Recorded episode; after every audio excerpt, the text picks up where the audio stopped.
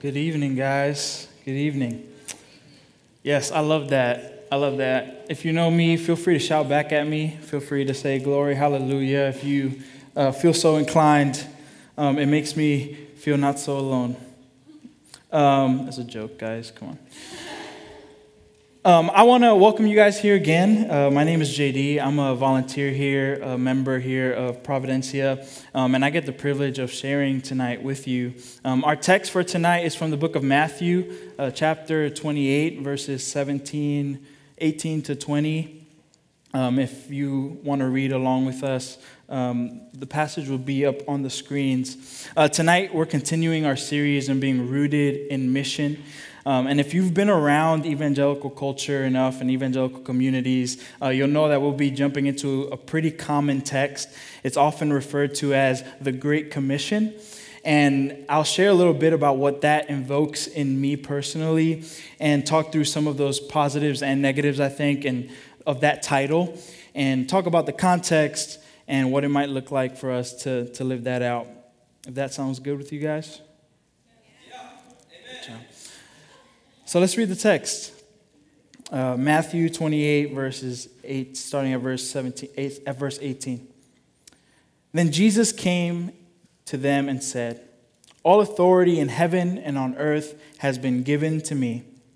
Therefore, go and make disciples of all nations, baptizing them in the name of the Father and of the Son and of the Holy Spirit, and teaching them to obey everything that I have commanded you and surely I'm with you always to the very end of the age.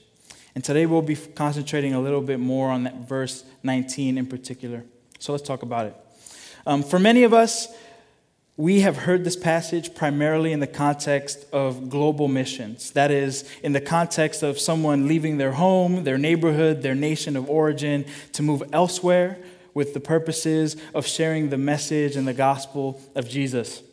And oftentimes, it's given sort of as a universal standard, a universal mandate for all people everywhere. And though I believe there is validity in that application, I also really want to caution us not to jump too quickly to that. And at this point, I'd like to remind us of a little thing called context. This passage, like every passage of Scripture, has a context, an author and a projected audience, a message for them in their space and in their time. And it's important for us to point out that the term Great Commission doesn't show up explicitly in the text.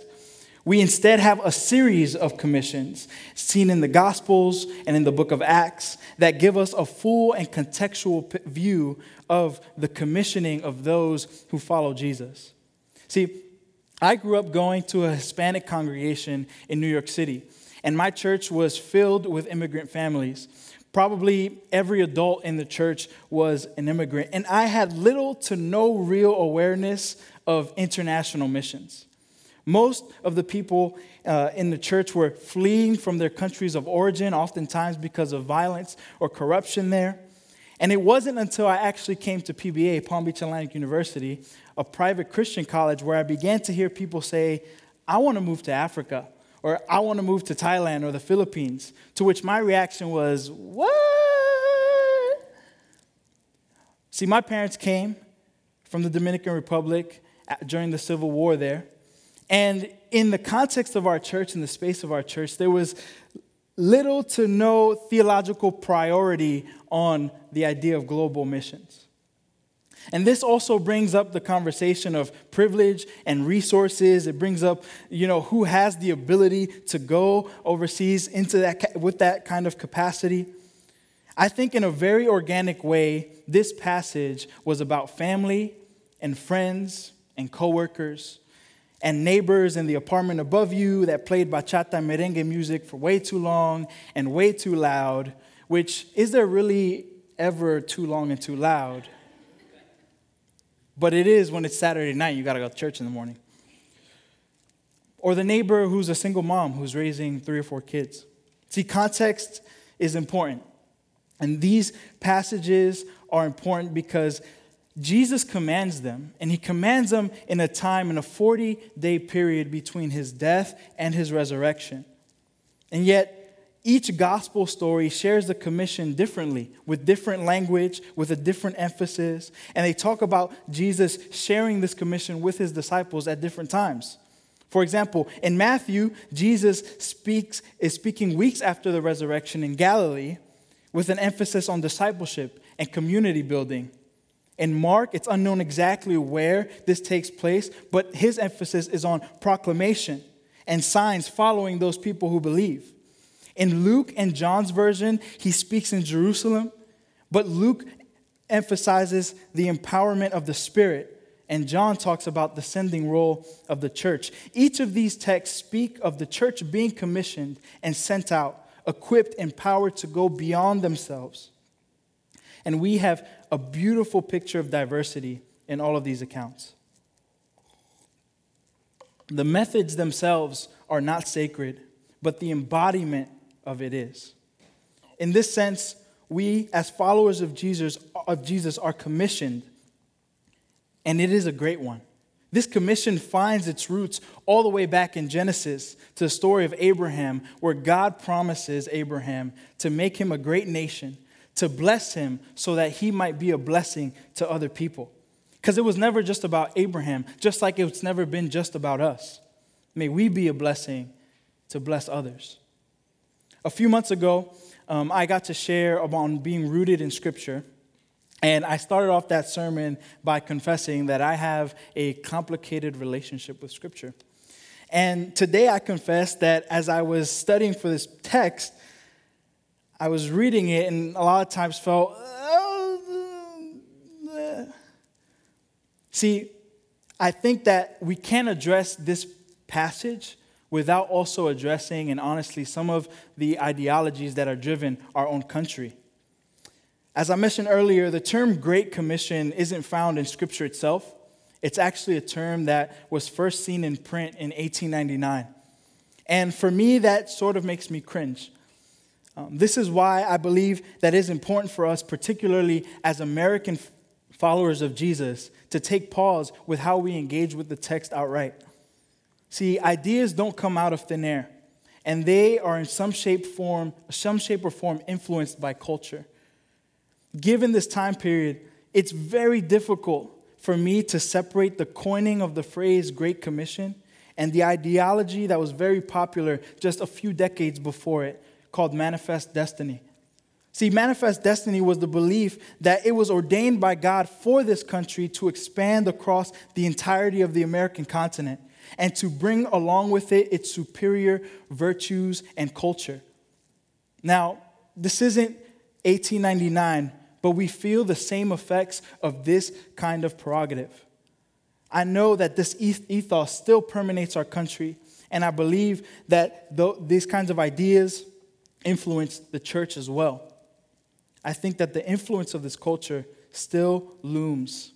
In many places, perhaps unknowingly, treat this process and this idea of discipleship the way that America treats manufacturing products.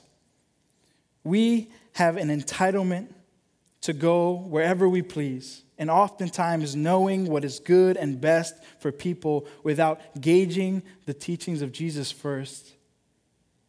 With the same spirit and ideology, the church goes out and makes converts and not disciples. It is modeled in that way of entitlement a lot of times and in its method.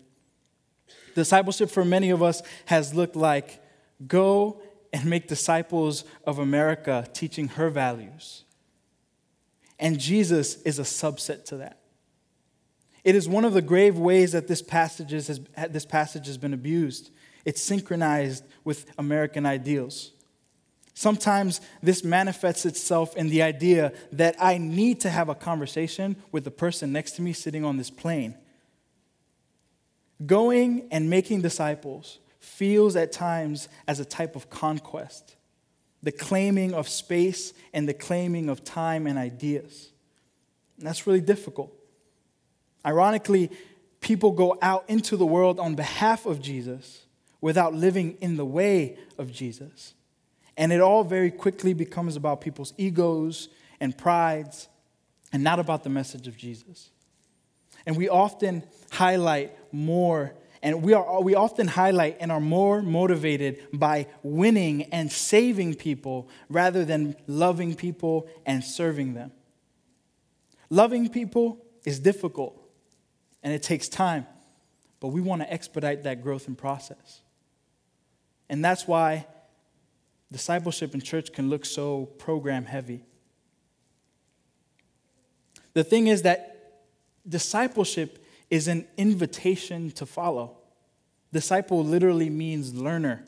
And there is a teacher and a learner relationship involved. A true model of discipleship, the one that Jesus demonstrates for us, is one that requires relationship, connection. Disciples, discipleship requires us to be invested in people's lives. One of my favorite um, kind of stories that illustrates discipleship for me from Scripture is when I think of Jesus um, praying with his disciples a few days before his arrest. And he goes off to pray alone. He models for them boundaries and models for them uh, intimacy with the Father. And when he comes back, he finds the disciples asleep. And he says to them, um, why, are you, why are you sleeping? And he reminds them that the spirit is willing, but the flesh is weak. And one of the reasons that I love that idea of discipleship is because that's a Thursday night. That's not a Sunday service. And so much of discipleship in our culture is based off of programming of a church or programming um, of some kind of we're going to teach during this time. When really, it's a command to share our lives with people. We are to go and make disciples, teaching them everything that I have commanded. And at this point, I think it'd be good for us to ask what was it that Jesus taught and commanded? When I think of the teachings of Jesus, I think of a teacher who proclaims a vision of God's kingdom on earth for all people. A new way of living, a new society, a new way of relationships that are marked by love. I think of Jesus being asked, What is the greatest commandment? And him responding, Loving God with all of your heart, your mind, your soul, and loving your neighbor as you love yourself. Explicitly in John 15, he states this. There's a few verses, so bear with me. As the Father has loved me, so have I loved you. Now remain in my love. If you keep my commandments, you will remain in my love, just as I have kept my Father's commandments and remain in his love. I have told you this so that my joy may be in you and that your joy may be complete. My commandment is this love each other as I have loved you. Greater love no one has than this, than to lay down his one's life for his friends. And you are my friends if you do what I have commanded.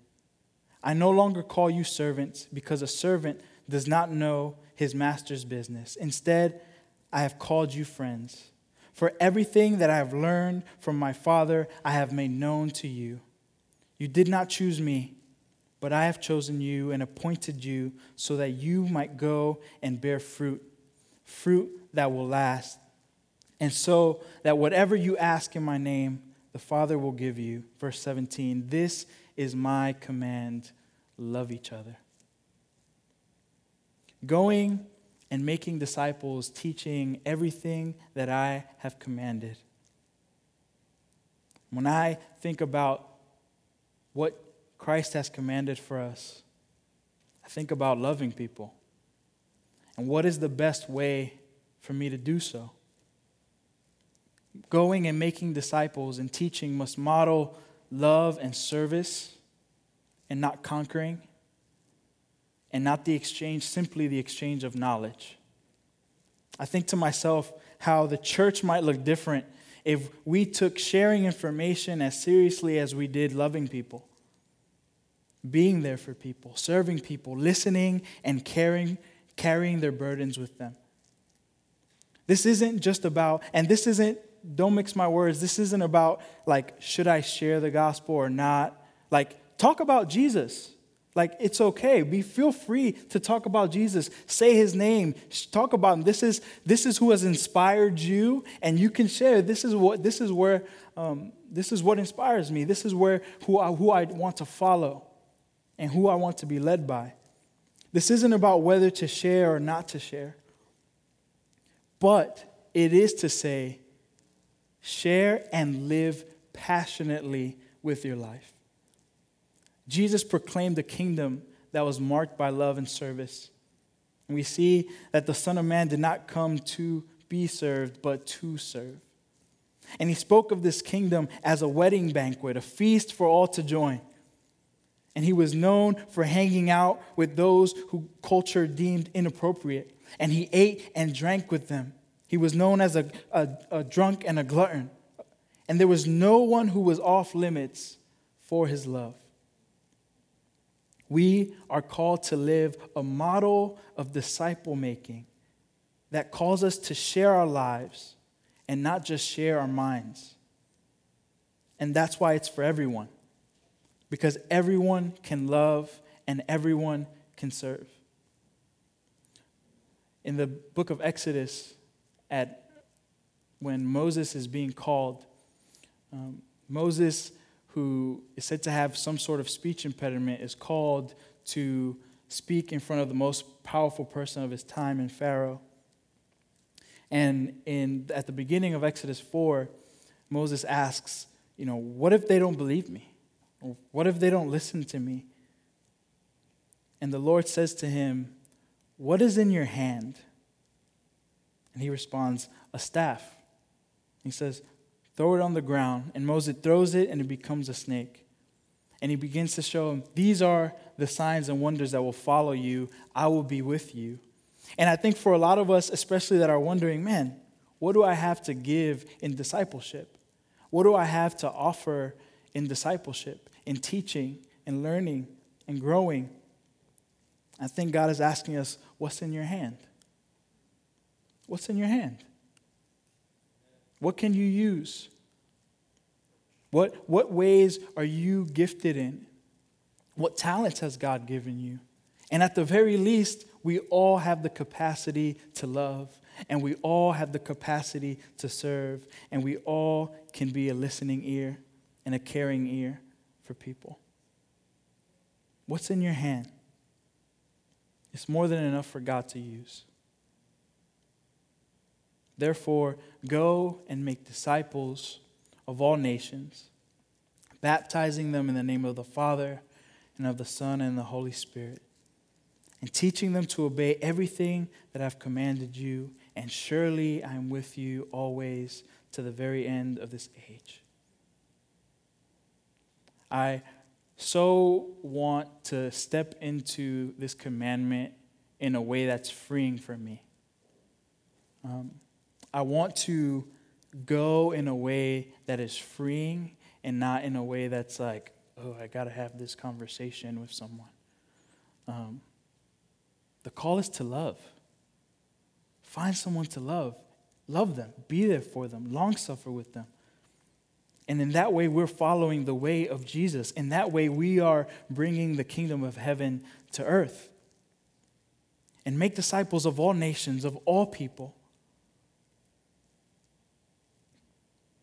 Go and be free to cultivate this kind of community. Go and be free to create these types of relationships and do it in His name. Loving people as He has loved you, and serving people as He has served you. His command is to love each other as He has loved you. Let's pray.